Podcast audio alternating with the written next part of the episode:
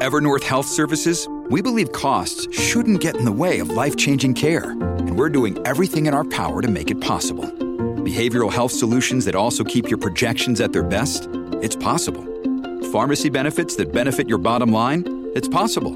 Complex specialty care that cares about your ROI? It's possible. Because we're already doing it.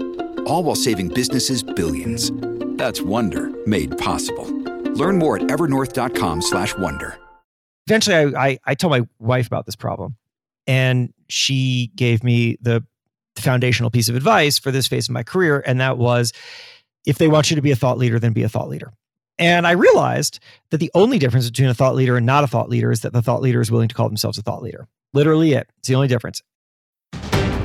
Welcome to Creative Elements, a show where we talk to your favorite creators and learn what it takes to make a living from your art and creativity. I'm your host, Jay Clouse. Let's start the show.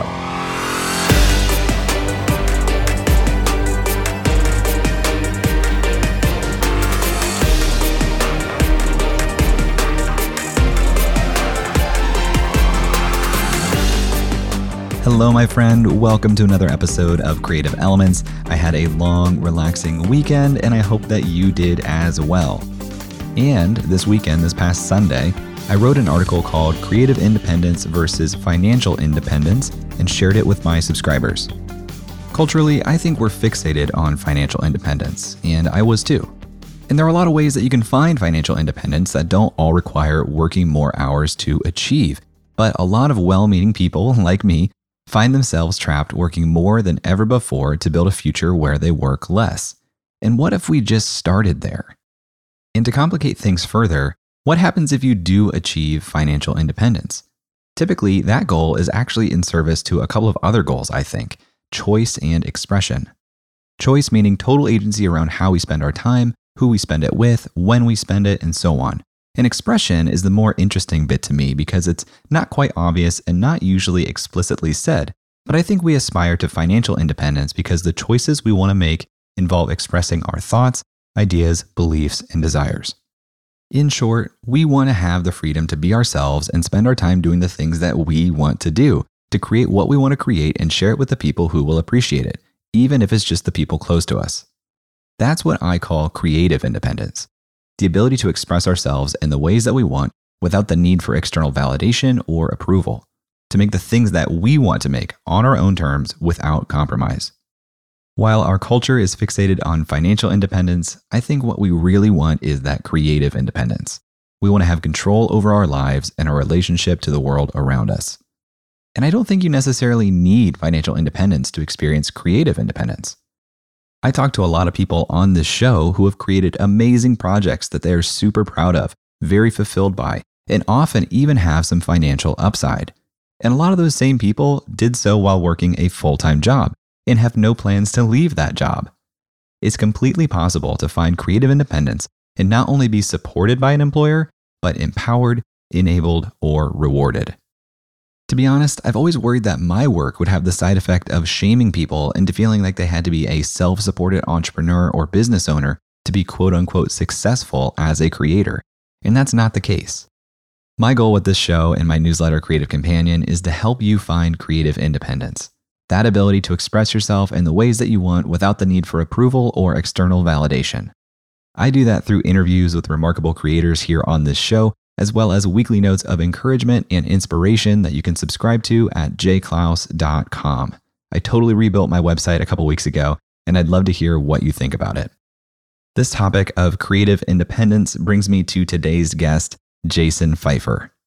Jason Feifer is the editor in chief of Entrepreneur Magazine. Yes, that Entrepreneur Magazine in a manner of speaking, I technically oversee all of editorial, but we have a digital editorial director who's really the day to day operator on digital.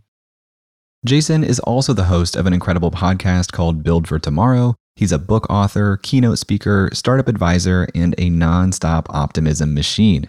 His goal is to help you become more resilient and adaptive in a world of constant change so you can seize new opportunity before anyone else does.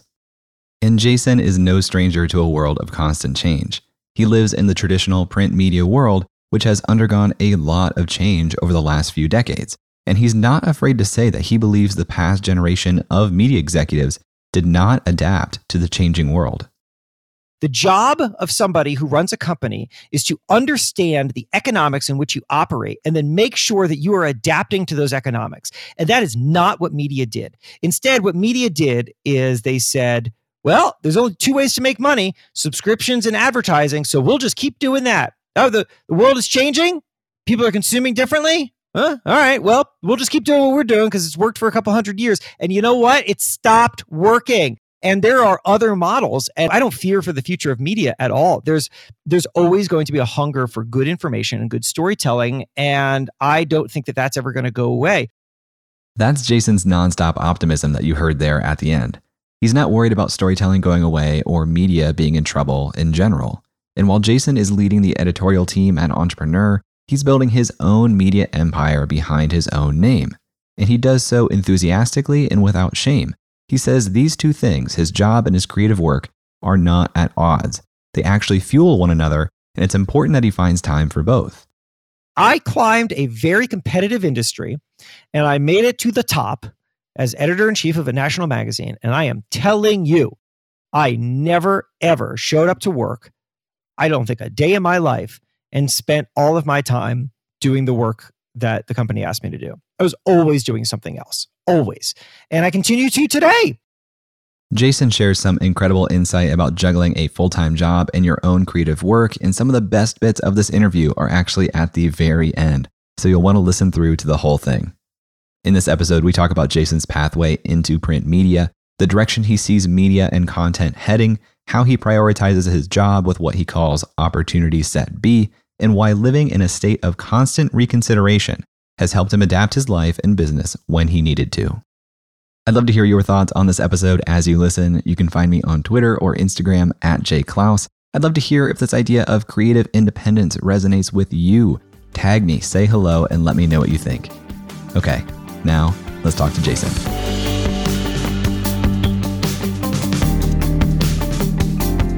I started what I would call some form of journalism in high school. And that was at a magazine in Florida and Georgia. I grew up in Florida called Ink 19, which still exists digitally. But back then it was also a print magazine that you could pick up at a record store. And it was basically a music and culture magazine. And what I discovered was that writing for Ink 19 meant that I got free CDs, which in a pre streaming world is gold. And also, I got to interview my favorite bands, which was also gold. And I was just thinking, as a high school kid, man, journalism just opens all the doors.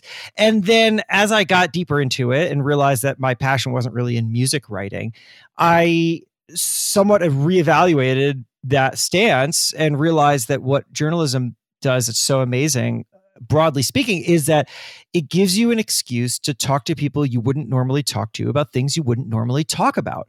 And I, I got into community news. I was a local news reporter and I, you know there were parts of it that i didn't love but the thing that i have consistently always loved about this career path is that i just have an excuse to talk to anybody about anything and most insanely they will talk back to me. They'll just they'll just tell me their stories. They'll sit down with me. The most famous people in the world, they just sit down with me. Who? Why? Why? The answer is journalism. It's amazing.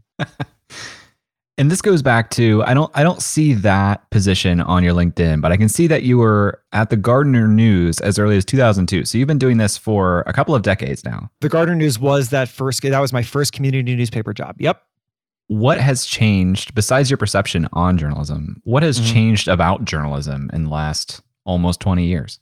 Oh, wow. Well, that is a subject for 17 hours of discussion. But in super short, I think that what has most changed is the economy of ideas has changed. So when I was starting out, which wasn't that long ago. I'm not that old, but my first newspaper job was 2002, fresh out of college. And at that time, the internet was just more nascent than it is now. There were the beginnings of online publications and there was the beginnings of social media. I remember cruising around Friendster while I was sitting at the Gardner News. it's like that sentence is a real moment in time, cruising around Friendster, the Gardner News. and now, of course, there anybody can start a publication and those publications can very quickly come to rival in terms of attention and audience size they rival the oldest and most respected publications in the land. And that is quite different. And i'm not afraid of that. I, uh, there are a lot of people who bemoan that. I take a very, very long view on absolutely everything, including the things that I experience in my own life and just the things in the world. And what I know is that the way that we thought of media, where there were a handful of networks and a handful of national newspapers and a handful of gatekeepers, and that they were as object that their their guiding principle was objectivity. That is actually a blip in time. That is a very small moment. If you rewind to the you know early mid late 1800s in in media in America, it doesn't look like that. It doesn't look anything close to that. It looks like a like you know, Philadelphia has 27 newspapers and they're all owned by the various political stakeholders and economic stakeholders in the city, and they all are warring with each other. So, uh, look, we had one kind of media. Now we have, uh, we're entering a different kind of media. And I think that's just fine. We figure out what's good and bad about each. Well, looking at your your resume here, it's just incredible. Senior editor, Men's Health. Senior editor, Fast Company. Deputy editor at Maxim. Now editor in chief at Entrepreneur. Yeah. How has your role or what you look for in stories or even the production of stories, like how has that changed throughout your career with the change in the democratization of ideas? Well, I think that over that time, there has been more of an openness to writers having their own voices and bringing their own perspectives to publications. And I think that's a great thing. It was also just an inevitable thing. I mean, when I was at Men's Health, this was, I was at Men's Health until 2011 or something like that. So, but even then, right? I mean, Twitter existed, social media existed, but the media and and I think I think all companies were still trying to navigate what it meant to have their individual employees have a voice that was distinct from the company's voice or the publication's voice. And it took a while for people to figure that out and I think they're still figuring that out. But back then there was more concern of it and also concern about writers going out building their own audiences and then piecing out and taking those audiences with them. And now i think people correctly understand that that's not a threat it's an asset. It's also just the cost of doing business. And that your company regardless of whether you're in media or not should be very open to and embracing of that. You know i, I have a i have a friend who works at a very large like you know what i what i guess i should be sort of anonymous about this like one of the world's largest companies. And she has been building this great internal resource helping people with their careers inside that company and she's been eager to take it outside the company too and start to serve a broader audience with it. And i've been helping her think through how to do that but of course the looming question was will the powers that be at her giant company be okay with that? She didn't know the answer. And there was only one, one way for her to find out, and that was to go sit down with the comms team and talk it through. And, uh, you know, I wished her the best and I gave her as much insight as I could have into try to convincing them to do this. And she sat down and no problem. No problem. They were happy to have her do it. They were excited for her to go out and be a good representative of that brand, even if it also builds her own audience. And good but that wasn't always the case right that that that right there is the result of a journey where those companies were not always ready for that and now they finally are and i think that's wonderful because i think that that company will will benefit from that and so will my friend and so will everybody who listens to my friend yeah i think companies are slowly coming around to this. And for some reason, it, it, feels almost like there's a separation between media companies and most companies because media companies, in that small blip we were talking about, seems like mm-hmm. they put a lot of stake in the we are unbiased, we tell things straight down the middle as they are type of world. And having mm-hmm. people with individual voices is just harder to control in that way. Yeah. From a pure output standpoint, it seems from the outside like the amount of content that organizations like these magazines, like Entrepreneur, are just making more and more content all the time. I, I don't Mhm. understand how people keep up with that. Is that a reality or is that a perceived reality? Uh, define people in that statement because there's two kinds Uh, of people to keep up with: the people who create it, and then the people who consume it. I mean, the writers themselves. It seems like the Mm. output is crazy. Yes, the output is crazy, and I think that in some cases it has gotten to dangerous levels.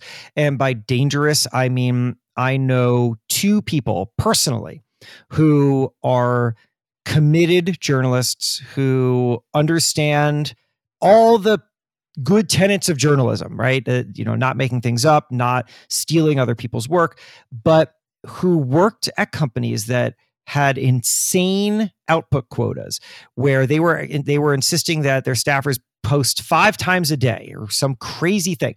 And I will tell you what will happen if you get even the most talented people and you make them post 5 times a day. They will move so fast that they will make mistakes. They will make embarrassing mistakes. And in this case, these two people both ended up you know, I mean, they were accused of plagiarism and it was a whole big thing because what were they doing? They were moving so fast that they were grabbing work from other things. They were trying to rewrite it and, and they you know, actual copy and pasting just slipped into their work. And I don't blame them for that. I blame the company. You can't ask somebody to do that. So I, I think you know you have what that shows is a, is a number of things. I mean, one, it, it is as you go up the chain at these companies, it is a disconnect with what the actual product is and why anybody should care about it. Right? It's um we make widgets and uh, we got to make more widgets and they don't seem to care about the production of it or that consumers don't want widgets farted out you know in, in, in a in a rush right? So um so that's i think that's a misunderstanding. And then two i think it's a real fault of the economics of media which which i, I think the economics of media are awful.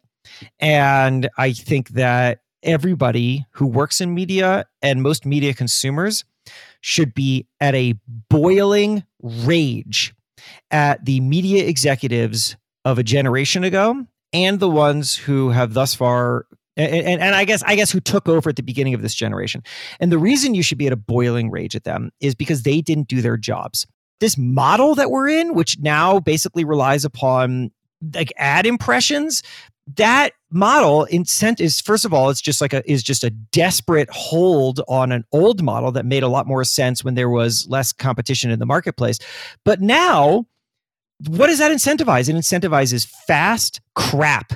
And i don't i just fast crap isn't good for anybody. It's not good for consumers. It's not good for the brands brands that create it. So i predict that we've only seen the very beginning of a media die off and that a lot of a lot of old brands will disappear and a lot of new brands won't survive. And again i think that's totally fine because what will rise in its place are are companies and media executives who have smart new thinking in this space and will create economics that actually make sense and that actually incentivize good work and we will all be better for it after a quick break jason and i talk about how the changing media landscape affects him and a little bit later, we talk about the most important work that you can prioritize in your own creative career.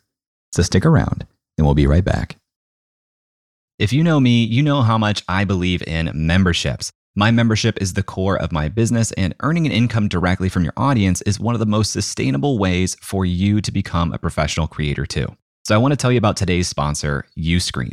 Uscreen is a beautiful all in one platform that helps content creators earn a living from their videos by unlocking predictable, recurring revenue. You can host private live streams for your members, build an on demand catalog of premium content, and Uscreen gives you a community hub to interact with your members too. They can access your community from their mobile phone, so your membership is right there in their pocket. With a Uscreen account, you get video hosting, an out of the box website, full payment and subscription management, and plenty of third party integrations too. And Uscreen makes it easy to get set up. You get access to powerful website themes that are fully brandable with no coding skills required. Uscreen will even provide a dedicated success manager for you. Just about anyone that wants to make money from their content can do it with Uscreen. It's perfect for coaches, authors, influencers, and entrepreneurs in just about any niche. Right now, Uscreen is used by creators in fitness, education, news, kids entertainment, and more. That includes Yoga with Adriene and Creator Now, just to name a couple. Uscreen is the platform for building a video membership site that is great for generating a sustainable income for professional creators. If you create video content for your audience, I highly recommend checking it out. If you're interested in learning more about Uscreen, visit uscreen.link slash J. That's U-S-C-R-E-E-N dot link slash J and let them know that I sent you. This episode is sponsored by BetterHelp.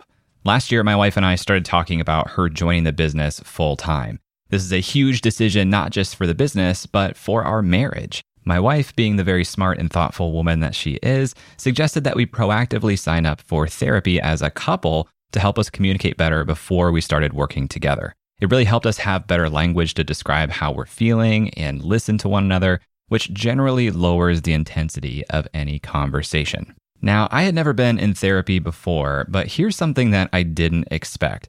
It didn't just help our dialogue, but it helped my inner monologue too. The way I understand my own experience has changed based on the tools that I got from therapy.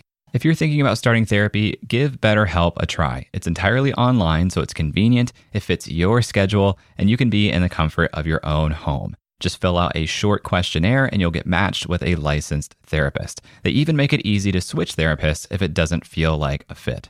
Get it off your chest with BetterHelp. Visit betterhelp.com slash creator today to get 10% off your first month. That's betterhelp, H-E-L-P dot com slash creator. Welcome back to my conversation with Jason Feifer. Before the break, Jason was talking about the changing landscape of traditional media companies. These media companies are incentivized to generate more traffic and clicks for ad dollars, which means higher output per writer and often lower quality work. So I asked him how that affects him and the team that he leads at Entrepreneur as editor in chief. I have this question that I like to ask of everything. And that question is what is it for? And you should ask that of everything that you do. What is it for? I make a podcast. What is it for? I wrote a book. What is it for? the brilliant thing about that question is that the answer will change and it should change. And your job is to be aware of when that answer changes. So let's take a look at media. Like I said before, the economics of media worked one way and then it stopped. The economics of media were that if you asked the question, what is content for? And just for the record, I hate the word content, but there's like not a better alternative. So content it is. And, and the reason I hate it is because content sounds like widgets, you know, and, and I think that we should be more more thoughtful and respectful about the work that we produce. But what is content for? The answer would have been that content is for monetizing. You create content, you run ads next to that content, and then you sell subscriptions to that content. Content is for monetizing. And that made sense right up until now. Now, I think that when you ask the question, what is content for? The answer can't be monetizing. I mean, we do monetize it, right? Entrepreneur monetizes content. Every other publication monetizes content. We sell ads, and and and, and in fact, actually, it's been a great time to sell ads against our content. actually, we're in growth mode, which is fantastic. But you know what what we should be mindful of is that the advertising game has changed significantly that most publications are actually fighting over scraps because the majority of advertising revenue is going to Facebook and Google. And that this is not a long term sustainable game by itself. And then also subscriptions. I mean, you know, we still sell we sell subscriptions. People subscribe to these things, but not like they did in the 80s. You know, it's like it's not that's not coming back. So what do we do? Well, I think that if you ask what is content for, you get a different answer now. And the answer is content is for relationships. People trust you because of the content. Why does Red Bull pour a bunch of money into content? It is not because they are making a ton of money off of that content, but if you are into extreme sports, then you better believe that Red Bull is the place that you go for your videos and your events and your magazine and your readings and all that stuff. And then you trust Red Bull because of that content and you will buy what they're selling, which in this case is an energy drink. So when you build trust through relationships, then you can monetize that trust through products and services that people will want to buy because they trust you because of the relationship. That's how media has to think. And that is how we are starting to think at Entrepreneur. I mean, look, it's slow. It's slow growth because we're a company's been around for 40 something years. It's built as a media company. Everybody there is basically a media person. Transforming yourself into a product company doesn't happen overnight. And you know, you don't want to do it so fast that you take the eye off the ball of what is currently making you money. But that's the direction we have to go in and that's the direction i think everybody has to go in where you're you're decreasing your reliance upon income through content and content instead serves another purpose. So that's how we think about it. And and that's how we you know we drive our team. I And we have team members who are who are there just to produce content and uh, you know or, or support that content and we want them to do a great job but we also want them to be aware and they and they are perhaps painfully so that they are not sitting in the growth seat you know that like uh, my team on the print magazine knows this team ain't getting bigger there's no reason for it to. Even even though the magazine is growing, even though subscription like like readership is growing, ad revenue is growing, honestly there's just no reason to add like team members. We do a great job as it is. The company's additional resources should be put towards product development. It's just the way it is. When did you start to think about creating your own content? When did you start thinking about I want to use my voice outside of the publication with which I'm currently aligned? I did a little of it earlier in my career. I started as a blogger. I mean, I was blogging in high school before the word blog existed. Shout out to anybody who knows what members.aol.com is because that's what I was doing. And then I, I continued always creating stuff on the internet, but I didn't really know what my voice was. For a long time, my voice was just like, I'm gonna show you funny stuff, you know? And and then a little later, when I was in my 20s or 30s or something, I started to create a couple things that went viral there were these Tumblr back when single topic Tumblrs were a big thing. I, I, I had a couple that were like super viral and you know people in Sweden what were, were calling me for interviews. What's that? I got it. I got to know the topics. Oh, so they were all they were all on a theme. So the first one was selfies at serious places, which was just a collection of uh, selfies that I'd found that people had taken at like the Holocaust Memorial and you know the 9/11 Memorial and and then the next one and this was the one that like blew the doors off the place was selfies at funerals. So selfies at funerals was a thing. Like self, I literally, I, I like oh hit publish on selfies at funerals, and then I and then I walked away from my computer. And when I came back, Business Insider had already written about selfies at funerals, and it was just to the moon from there. Uh, like I mean, Weird Al Yankovic referencing in a song. There's a song. It just it, w- it was just uh, nothing I've ever seen. I was fielding interview requests for months from giant publications around the world about selfies at funerals. And I, you know, like I ended up in books about about youth culture. Like selfies at funerals was a real thing, and um, it was it was one of it was like top ten. Like Tumblr put out a top ten of God knows what this was, 2013 top ten you, you know Tumblrs of that year, and selfies at funerals was on it. And then I, and then I had a, a follow up, which was a little darker than I intended it to be. Selfies with homeless people, and uh, mm. you know is exactly what it sounds like. And so anyway, it, that that was it. But then I became this this guy that people would call to to ask about youth culture or to ask about selfies. And you know, I saw and I people people would sometimes ask me like, why aren't you writing a book? And the answer was, eh, I don't want to be the selfie guy. You know, like that. First of all, that's really short lived. Like selfies are stupid, and not not and and by selfies are stupid i don't mean taking a photo of yourself is stupid. That's fine. That's great. I do that all the time. I did it 10 minutes before we hopped on the, this call. The reason i say selfies are stupid is because at that time 2013 whatever it was people were treating selfies as if it was a new thing. We have a real problem and that is, and when I say we, I mean royal we, everybody, we have a problem. And that problem is that we treat old things as if they are new.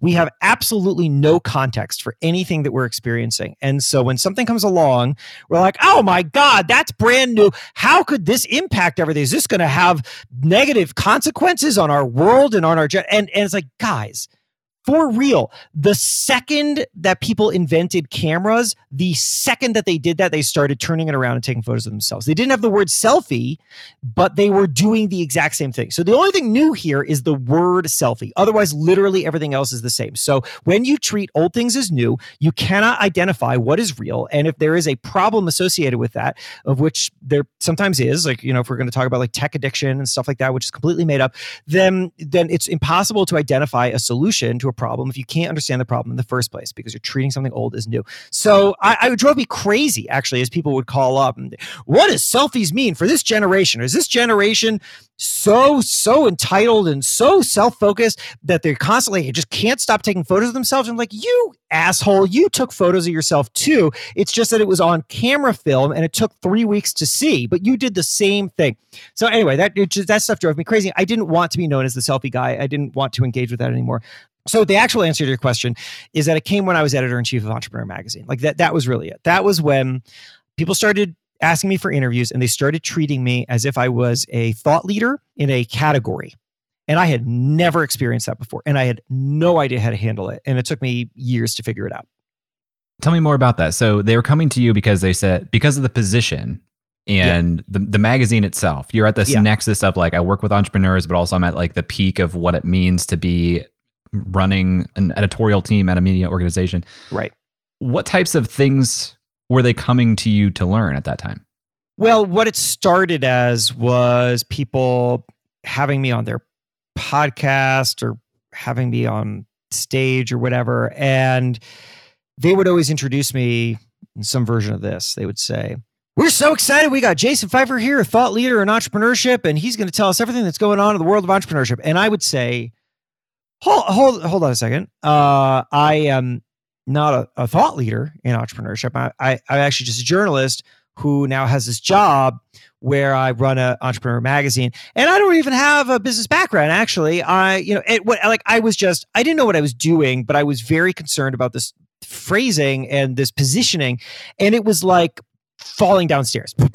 It was just it was awful. It was I didn't know what I, I was ruining the reason they were having me on the show, and I didn't really know why I was doing it, and I was just deeply uncomfortable. And and then they would always reel it back in. They say, "Well, we think of you as a thought leader because blah blah," um, and I, eventually I, I, I told my wife about this problem and she gave me the foundational piece of advice for this phase of my career and that was if they want you to be a thought leader then be a thought leader and i realized that the only difference between a thought leader and not a thought leader is that the thought leader is willing to call themselves a thought leader. Literally it. It's the only difference. And so i needed to create a vocabulary if i wanted to. I didn't need to right? This is this is actually I, I, I say that as if it's a foregone conclusion but it's not. I was at a moment of reconsidering which i've done throughout my career. I've always i've always kind of gotten somewhere and then thought okay well now what's the opportunity? Because the opportunity is not what you just tried to get. The opportunity is like the next thing. And so here i am. I'd always wanted to be editor in chief of a magazine. I didn't know that I was actually going to get there, but I I always wanted, and I and I got it. And now uh, here I am realizing wait a second, I think there's a bigger opportunity here, which is not to say that I'm ready to piece out of entrepreneur. Entrepreneur is great, it's a great role.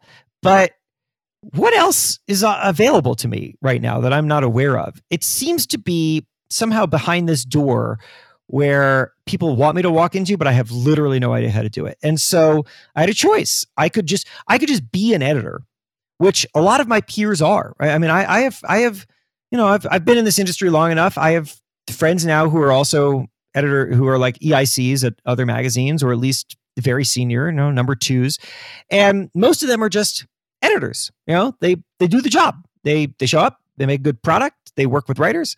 They're very satisfied. But it's not how I'm built. I'm built to figure out what what's next. And and I've always really liked being front and center, but I didn't really know why I would be front and center. Like, why is anybody going to listen to me except for selfies? And I don't want to talk about that. And so I went through a years long process of testing, putting ideas out there, being uncomfortable, getting on stage, testing out keynotes, figuring out how to give a keynote, first of all, and then testing things out, listening to the likes of Gary Vee and Tim Ferriss and with an analytical eye towards like what are they doing? Why are they doing it? Why is their audience responding the way that they respond? And then of course i have the added benefit of because I'm editor in chief of Entrepreneur Magazine, like I also get to know Gary and Tim, right? Which I have. And so I get to ask them. And what I eventually came to was a understanding of what I could be to people and also what I wanted to be to people. And like what what what is the intersection of that? To me, I, you know, I mean, it took a long time to figure out uh, and, and I would never say that I have figured it out in full, but I've gotten to a place I'm pretty comfortable with and excited about, and where I found a lot of new opportunities. And it's validating that if you push yourself into the darkness, there is light. I would assume that when you first took this job and you were just starting to get these opportunities, yeah, this would have been also similar to what the previous editor in chief was probably experiencing. Did you have any anticipation that you would start to get these opportunities by virtue of the position? Mm, no, no. The previous editor in chief did, and I've never, I've never asked her about this. Her name is Amy. Amy did a ton of international speaking. she was constantly flying to Europe to speak at these like conferences in Norway or whatever. And I, I never really understood why she was doing that. And I, I had asked her at the time why she was doing that. And she said it was because there's such an entrepreneurial energy out there and the brand wants to expand in that direction. And, and you know, later I found out like there hasn't there wasn't really these conversations. So um so i think i mean honestly i think that the answer was that she just wanted a bunch of european vacations. And that's cool because that's you can do that. I mean I, I was literally i was literally just this past weekend, I got together with my old boss at Men's Health, who he was the editor of, of Men's Health, and we were talking about this a little bit. And he he said he was like, you know, back in back in his day, when the money when the money was just rolling, he like the benefit to him of being editor was that he could just assign himself whatever stories he wanted, and so he would assign himself these crazy stories where he would go travel. And I think for a lot of people, that's just that's really exciting, right? You just have you have a passport to the world, and by for one reason or another, whether you're writing about it or you're speaking, you can go do it. But neither that guy, his name is Peter, or Amy, did the thing that I'm doing, which is the personal brand thing. So no, nobody told me about it. And I had no model for it. I've never seen it. At every other magazine that I worked at, the editor in chief did not do that. And so I just it was like an onion. I mean, I just sort of kept peeling it back until I figured out what was what was there. Uh, so nobody, no, no, no, nobody, nobody explained it to me at all. Maybe that's why it took years to figure it out. Well, the reason I ask is I think a lot of people listening to the show can probably relate to. Well, I'm I'm in a job, and that job is aligned with where I want to go personally, and mm-hmm. I might have some new opportunities coming my way because of the virtue of being in this job. And there's there's a natural tension that comes up, whether it's necessary or not, where people are like, should I take this? And to what degree? You know, because on some hands, like this actually benefits the company. You sure know, does. Me going doing this thing benefits the company. Sure does. Uh, but it's hard to know where that threshold is sometimes, and uh, I'm curious how you wrestle with that. I'll make it. I'll make it super simple for you. I have a philosophy. It's called "Work Your Next Job," and it goes like this: in front of you, in front of me, in front of everybody listening right now you have two sets of opportunities opportunity set A, opportunity set B. Opportunity set A is everything that's asked of you. You go to a job, you have KPIs, key performance indicators, you got you got tasks that your boss is going to evaluate you on. Opportunity set A, do a good job. And then there's opportunity set B. And that's everything that's available to you that nobody's asking you to do.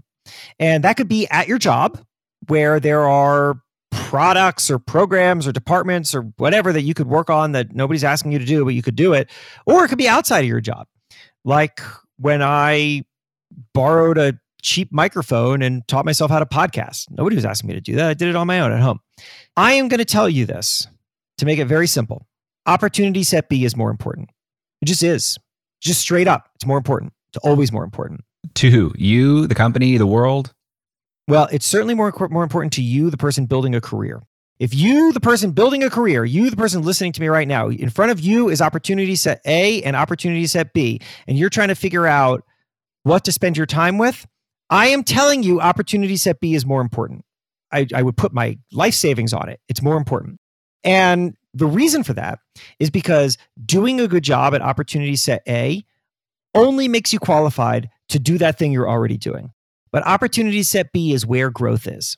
And if you want to figure out what's next, even if you have no idea what's next, then you focus on opportunity set B. What is it going to be for you? I don't know. Figure it out. Try some things. Experiment. Not everything's going to work. I have taught myself how to do things that are completely useless. And I've taught myself things that seemed like hobbies for a little bit and then suddenly turned into something else. And, you know, this is again, go back to the question, what is it for? Ask yourself that all the time. What is it for? What is it for? It's for different things as it goes.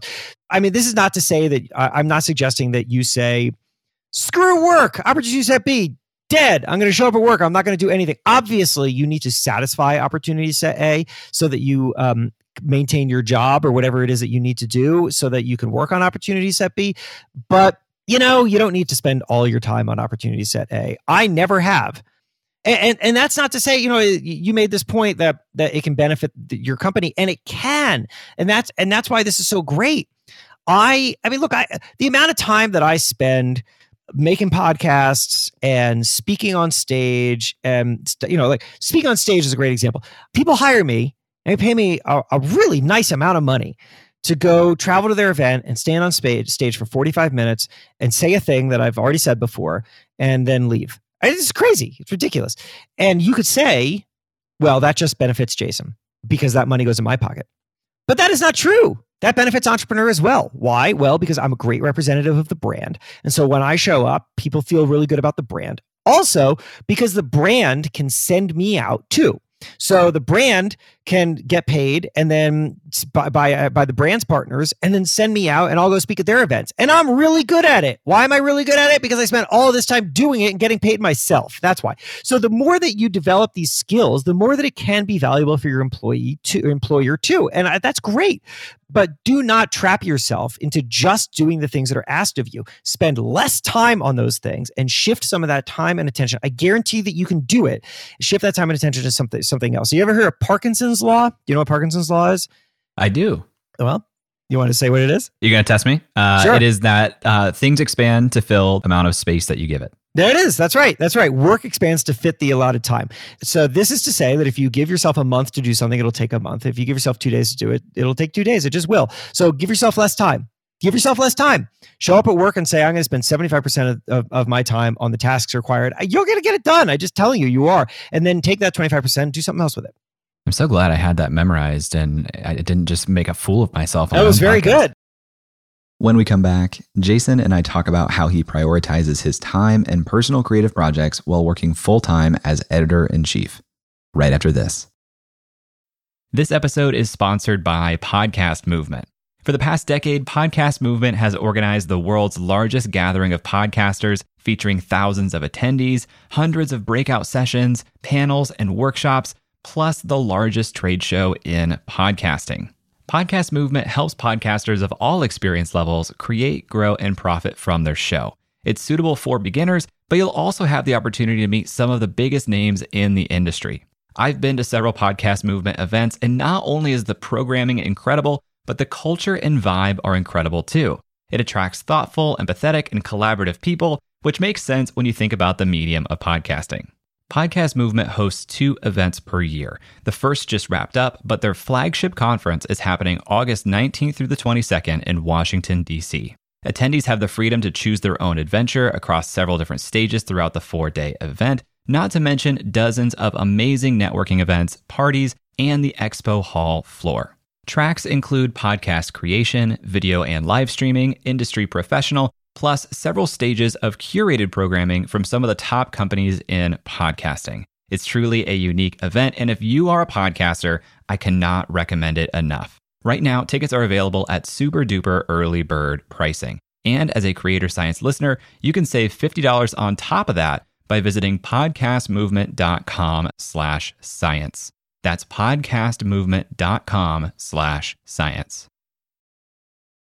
Hey, welcome back. When I first met Jason, I met him under the context of Entrepreneur Magazine. But the more I learned about Jason, I started to find his podcasts, his books, his social media, saw that he did public speaking. So, with such a demanding full time role, I had to know how he manages to juggle all of his own creative projects. So, I do not do a perfect job at it. Lesson number one is that's okay. It's just okay. It's not perfect.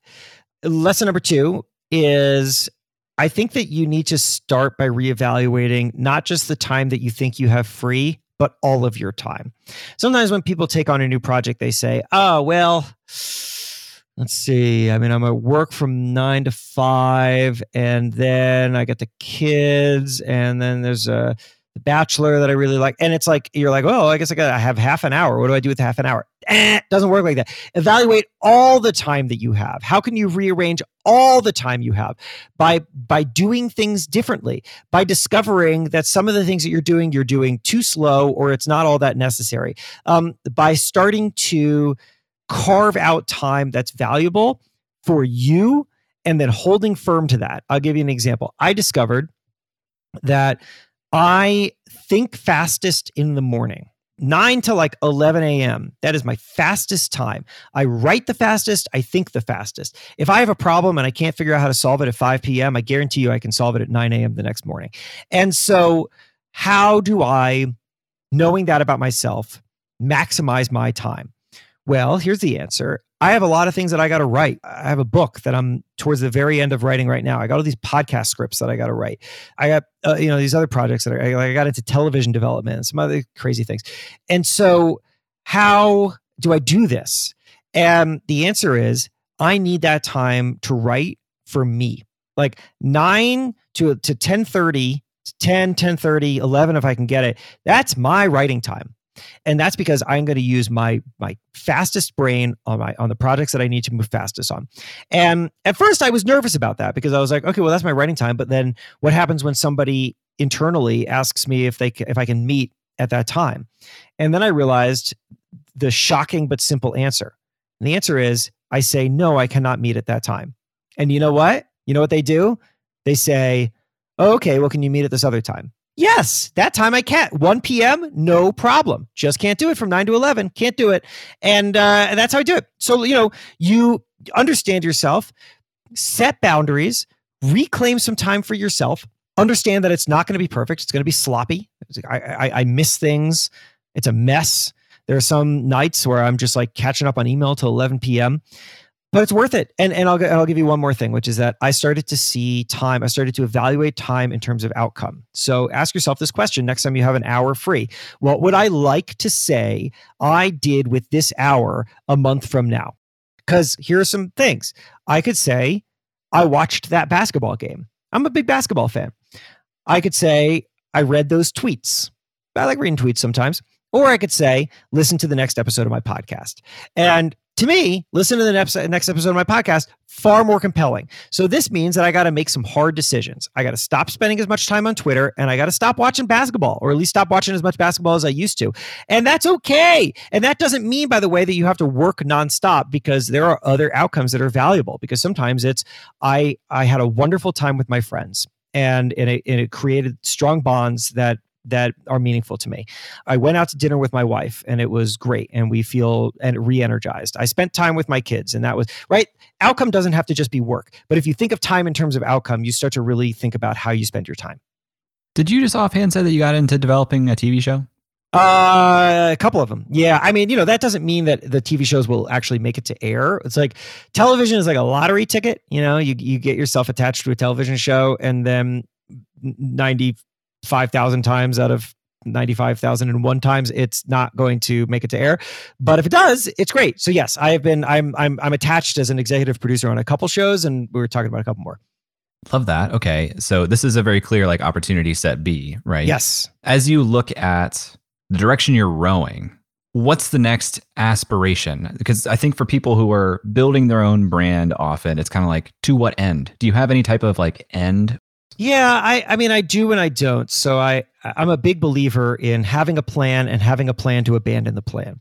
And so I have an idea, but I don't, I don't know, that idea could change. But what am I thinking about right now? What I'm thinking about right now is that too many people still think of me as the editor in chief of Entrepreneur Magazine. And what I would like is for them to think of me and then for editor in chief of Entrepreneur Magazine to be one of the things that I do. So, you know, that's the goal, right? Like I, am putting things out in the world. I'm putting them out under a brand name, which is Build for Tomorrow. That's a podcast, that's a newsletter, that's going to be a book. And goal number one is to is to kind of create that awareness of myself as an independent entity, which is not to say that I'm like trying to get out the door at entrepreneur. I, I love being an entrepreneur, but I think that anybody smart in my role would also be thinking the same thing. Like you you look you could either be defined by something you own or be defined by something you don't own. And and why would you be defined by something you don't own? So i want to do a great great great great job for entrepreneur but i i you know i want to make sure that that's not the only way that people know me. And then you know i have a production company. I mean it's called hey productions. And right now hey productions produces books, podcasts, TV production, and and uh, a, a, newsletter. And the goal is ultimately to continue to grow uh, media products. And, oh, and I do some startup advising that also goes through. Here. And then uh, you know see where that takes me. Build for Tomorrow yep. used to be called The Pessimist Archive, right? The podcast. Mm-hmm. When did you make that rebrand? Uh, January of 2021, I think. Pretty recent. Okay pretty recently, and the first episode was in 2016. Right. So what the, the show is incredible from a Thank production you. standpoint, everything. And something that is interesting to me is that you publish once a month right Mhm. now. And in the past, you had done once every two months at a couple times, it looks like. yeah, sometimes even once every three months. And yet the show has almost 500 five star ratings on Apple Podcasts, which is just an incredible ratio for a show with 42 episodes. So Yeah. I would love to. We've we've done you know a little bit of a podcasting streak here on on the channel, Mhm. and I would love to hear you know an argument for more considered high production, less frequent episodes, and you know how you think people should consider that if they're getting into podcasting. Sure. I, it's, a, it's a wonderful question. It starts with the question that I have raised a couple times What is it for? What is Build for Tomorrow, the podcast, for? Well, I'll tell you what it's not for. What it's not for is making money off of advertising. Because to make money off of advertising, you got to have big big numbers and and we have we have good numbers like I, i'm actually very proud of, of the audience and then you have to be releasing very regularly right because if you have if you have 50,000 listeners of a podcast well in a month if you release one episode you got 50,000 ad impressions but if you release four times you just quadrupled that and that's a lot more ads and this is the reason why people are putting out weekly shows or sometimes daily shows so uh, so I, I have made a conscious decision this show is not for making money off of advertising. And why is it not for making money off of advertising? Well, the reason is because I want to make a really unique show. I mean, for people who haven't heard it, it's a little hard to explain. I've actually struggled over the years to figure out how to explain it. Uh, most recently, I've been calling it a show about the things that shape us and how we can shape the future. This is Build for Tomorrow, a podcast about the unexpected things that shape us and how we can shape the future. I'm Jason Feifer, and in each episode, I take something that seems concerning or confusing today and figure out where it came from, what important things we're missing, and how to move forward. And the idea is to investigate our concerns or experiences about change and what might hold us back from embracing new opportunities. And then dig into them to understand where things come from. What are the history of some things that we think of as new but are actually quite old? And what can that teach us about the things that we're worried about today? And that sounds super lofty, but it's not. It means that I do an episode, for example, about participation trophies where you know the argument. Oh the kids today they all get participation trophies at youth sports and that teaches them that they don't have to work hard. And the, it turns out that if you actually look at the history of participation trophies which i did what you find is that participation trophies have been around for a hundred years. They have been around since the 1920s and so everybody who is like oh those kids today they also got participation trophies and they just don't remember it because of course it wasn't that important. And this is important to understand not because it's just ridiculous although it is ridiculous but also because it shows us and this is this is often a lesson that comes out of the show is like it shows us how we tend to simplify our own narrative in a really not constructive way. And i think that it's it's better to understand where things are actually coming from. I, I referenced earlier technology addiction which is a thing that you'll hear lots of people say like josh senator josh hawley will talk about technology addiction over and over and over again but the truth of it, if you actually talk to, and people feel it's true, feels it's true. I'm addicted to my phone, I'm addicted to email. If you, if you actually talk to addiction researchers, which I do, instead of just talking to tech critics, if you talk to addiction researchers, they will tell you no.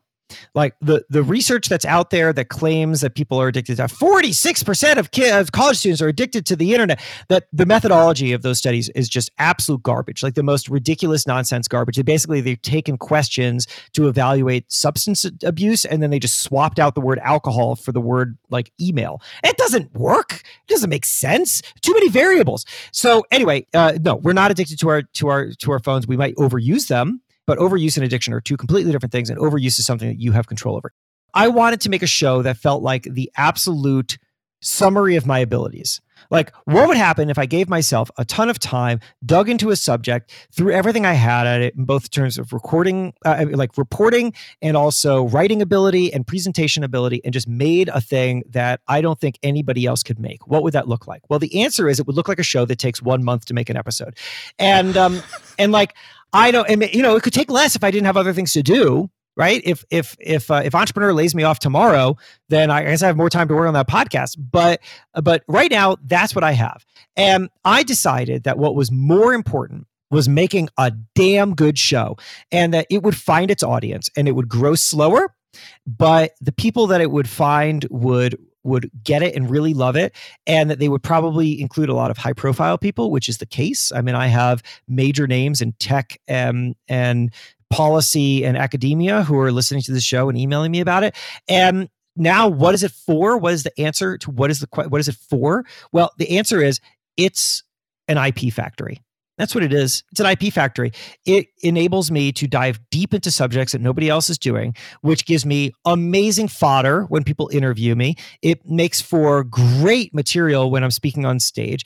And I and the book that I'm working on was inspired by the podcast. And all of that stuff is great. So if the podcast never makes me more than you know a couple peanuts. And and I do I sell advertising into it and you know it's fine. I make some money off of it but I actually just take all that money and I spend it on advertising the show. And then I've done my job. So that's what it, that's what it's for. And and you know again you asked me about time management.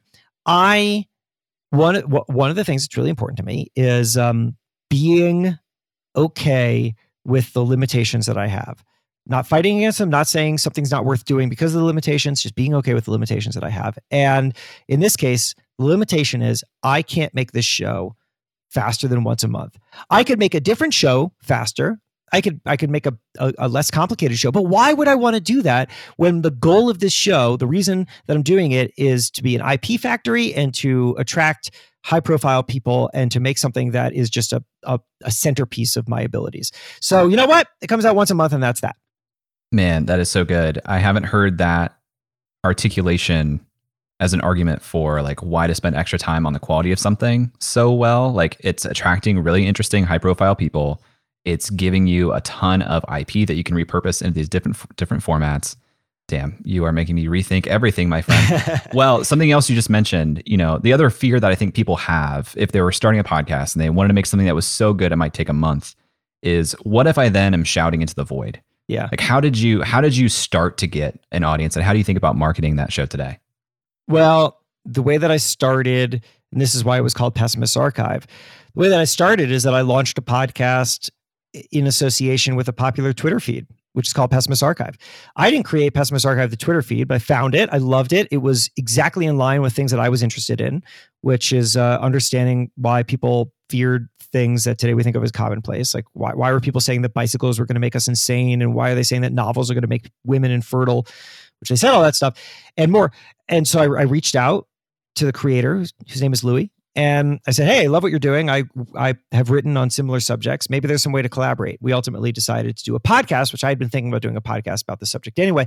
So now we had a built-in audience, right? I mean, like that's how Marc Andreessen of Andreessen Horowitz was like one of our earliest listeners to the show because he followed the Twitter feed. So it it had some kind of built-in audience and I was able to reach them. And then, you know, over time, my interest in the show evolved and and Louis' interest in this in the Twitter feed evolved. And if, you know, at some point it just sort of stopped making sense for these two things to share the same name. And so we we parted ways uh, very amicably. But that gave me a starting point what I would suggest for for anybody who's starting out is to to follow a similar model, but it doesn't have to be that at all. Which is to say, identify a community, right? Identify a community. In that case, it was a community that was actually built by this Twitter feed and, and it was this, this following, but it doesn't have to be that. Who are you able to serve in a way that nobody else is serving? And w- w- what community is going to be excited for you? How can you reach them? And will they tell other people about it?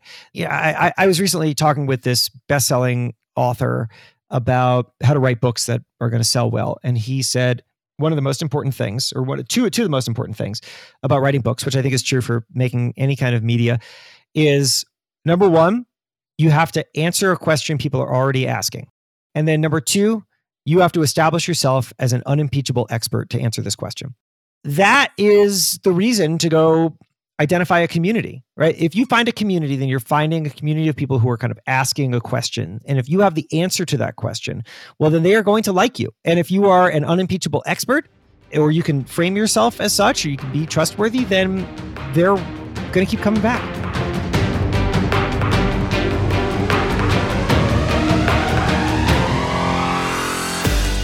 Talk about a busy guy writing multiple books, creating a great independent podcast, and all while working full time in a highly competitive leadership position. Jason's output is simply incredible. And Jason shared two ideas in this episode that I think are really, really great pieces of advice to highlight.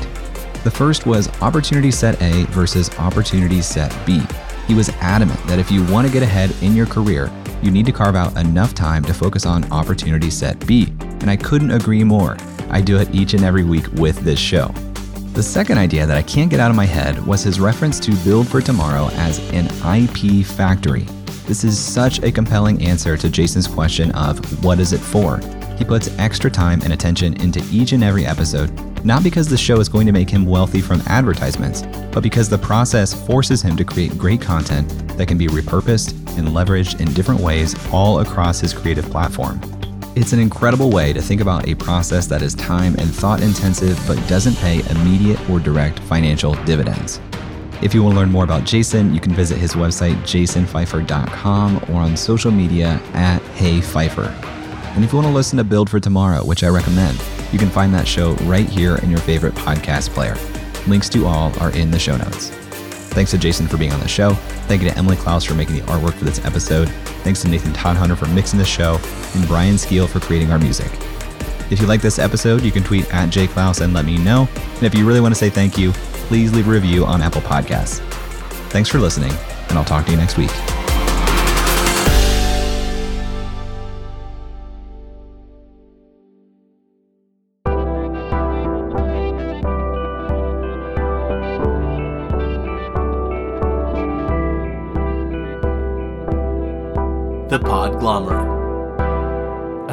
Universe.